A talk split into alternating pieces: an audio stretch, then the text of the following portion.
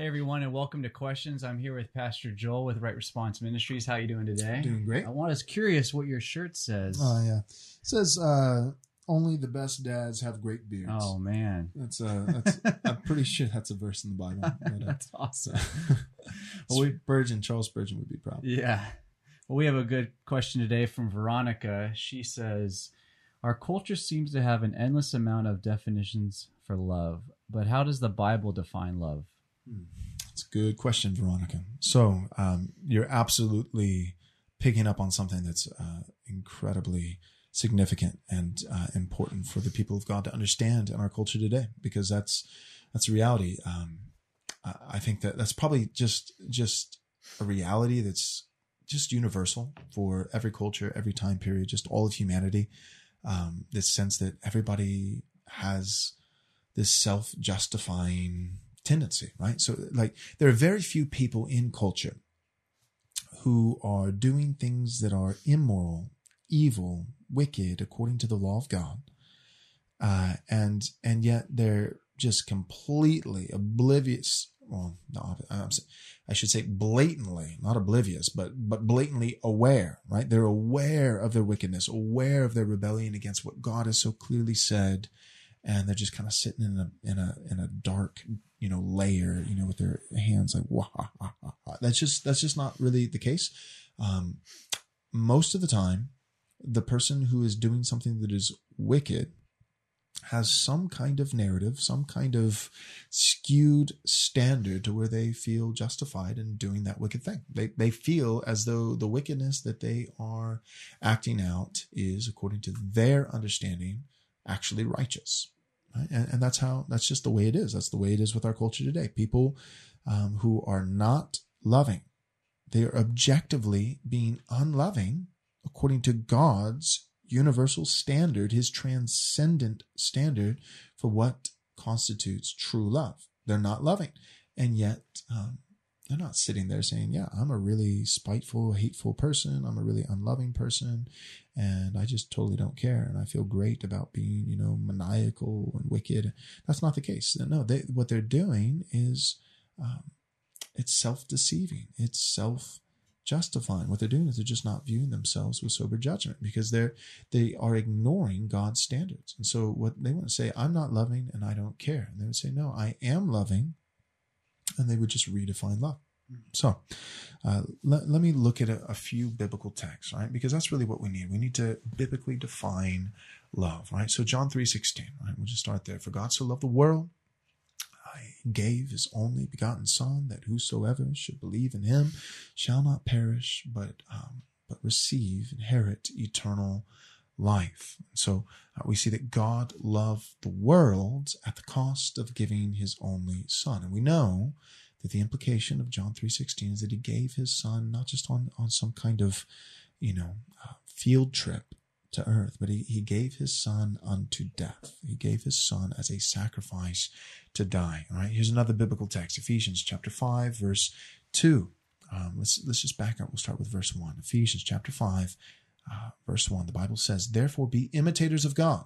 Right? So you church, you Christians, you people of God, imitate God, right? You want to be like God. We want to, we want to be formed, sanctified more and more into the image of, of God, the image of Christ. So therefore be imitators of God as beloved children. If you're the children of God, you should look like your heavenly father. Here it is, verse two, and walk in love as Christ loved us and gave himself up for us, a fragrant offering and sacrifice to God. There's the word again, sacrifice. He gave himself up, a sacrifice to God, right? Christ was a sacrifice from God to God, right? God is, God is giving Jesus Christ as the, the biblical word, first John uses it, uh, as a propitiation.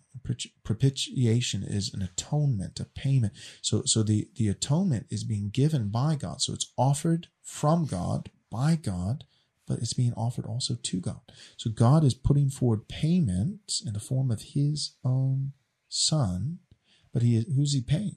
Right? God's not putting Jesus forward to pay off the devil right? If, if it was just, if that was the problem, that because of our sin, Satan had us captive, there's biblical truth in that. But if that was the only problem, well, then God doesn't have to pay Satan.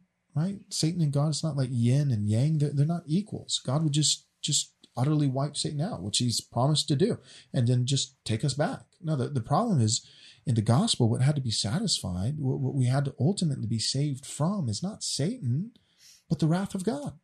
It's the wrath of God that we need to be saved from. So God is putting Jesus forward as a sacrifice, as a propitiation.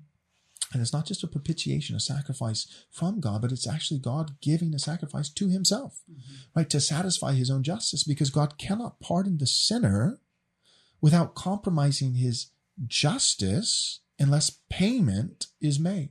So what we see in these texts and others, I'm not going to go to the other texts just for the sake of time, but we got John 3:16, Ephesians 5:2, also Ephesians chapter 5 verse 25, also 1 John chapter 3 verses 16 through 18. All these biblical texts we're, we're just we're putting them together and forming a definition of love shaped in the image of God, right? Love as defined by God. So Veronica, love, what we can see just from the two texts that I actually read, John 3.16 and Ephesians 5, 2, we can see that at least one clear component of biblical love is that it is sacrificing.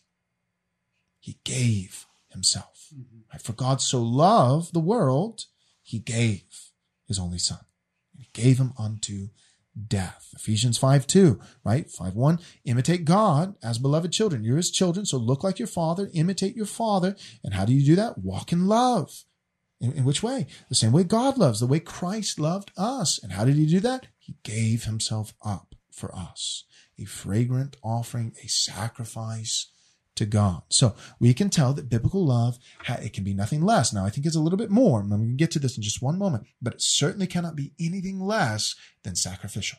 Biblical love, it is a love for others that comes at great cost to ourselves, willing to prefer others even at the expense of our very own lives. So let me read. This is the definition of love that, that I think is so, so helpful, gleaning this as a summation of multiple biblical texts.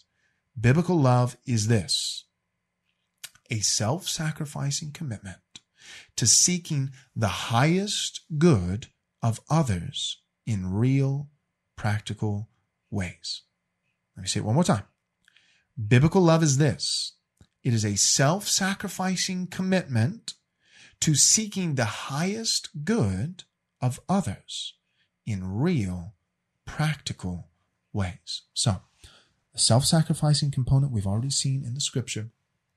Uh, what, what I want to emphasize now is the, the, the sense in which uh, we're not just, we're not, it, it's not a vain sacrifice, right? It, it's, it's not, um, it, it's, it, it's a sacrifice with purpose, right? We're not just, it, it, would be it would be as though just for the sake of an illustration it would it would be as though somebody walked into your home and and and they pointed a gun at, at your wife and and and they're pulling the trigger and you jump in front of the bullet right? You sacrifice your very own life to take the bullet for your wife. Now that makes sense right? That's self-sacrifice for the good of someone else namely your wife right? Well However, if we change the illustration, if we tweak it a little bit, and we say, yeah, somebody walks into the living room and they're pointing a gun, and your wife's over here, and they're pointing a gun way, way, way, way, way to the side of her at the wall, and pull the trigger, and you jump in front of the bullet. But that's just that's just silly. That's you know that's just that doesn't make any sense. That's a, that's sacrificing vain. That's a that's a pointless sacrifice, a futile sacrifice. So biblical love, we can see it. It's not just sacrifice, but it's sacrifice for a reason. It's sacrifice for the good of others. And I think it's fair to say from multiple biblical texts, we don't have time to show you all of this. Um, but I think it's fair to say that biblical love, it's a self-sacrificing commitment for the good, right? Not a, not a vain sacrifice, sacrifice without reason, but it, it is a calculated, purposeful sacrifice for the good of others. And, and not just that, but the highest good. Now, we need to answer this question. What's the highest good? Well, according to God, according to his standard, not, not that, because you're right, Veronica, you're picking up on something that is absolutely relevant in all human cultures, but especially ours today. Just there's a million different definitions of love, right? You just, I mean, no matter, just depending on who you talk to, everybody's to, nobody's walking around saying, yeah, that's love and I'm just not doing it. No, everybody's to say, this is love and I'm, and I'm loving by my standard. And, oh, you know, that person's loving by their standard. And so, yeah, it's really, really confusing. We have to have a transcendent standard. We have to have a universal standard, an absolute standard. And that only is provided for us in the word of God. So real love, real love that, that is unchanging no matter what the culture is, no matter what time period, no matter where, when, how. Real love, it's a self sacrificing commitment and it is to the highest good. In the same way God gets to define love, God also gets to define what is, in fact, the highest good of others. And what does the Bible say? Well, the Bible would say that the highest good of others is an eternal good, not temporary, not just feeding somebody, right, by meeting their physical needs, but but then at the end of the day, not sharing the gospel with them so that their soul is eternally damned. That's not the highest good. So the highest good of others, according to God's word, God's standard would have to be an eternal, a, a forever, an, an unending, long-term good, right? Not just thinking about the here and now, the temporary, but the eternal. So the highest good of others, I'm going to define it like this. It is caring, is being committed even at great sacrifice to yourself for the highest good of others, which can be nothing less than their eternal salvation and their ongoing sanctification being formed more and more and more into the image of Jesus Christ. So, so what is it that we're trying to achieve as the highest good for others? Their salvation. That's their justification and their sanctification more and more into the image of Christ, which means as we seek to love, right, we seek to, to love others, to be committed to their highest good, even at great cost and sacrifice to ourselves. I think in real terms, what, what is that going to mean? It means, it means laying down our reputation. It means laying down our image. It means, it means caring less for the approval of man. It, it means being willing to not be liked because you're willing to actually tell people not what they want to hear, but what they need to hear.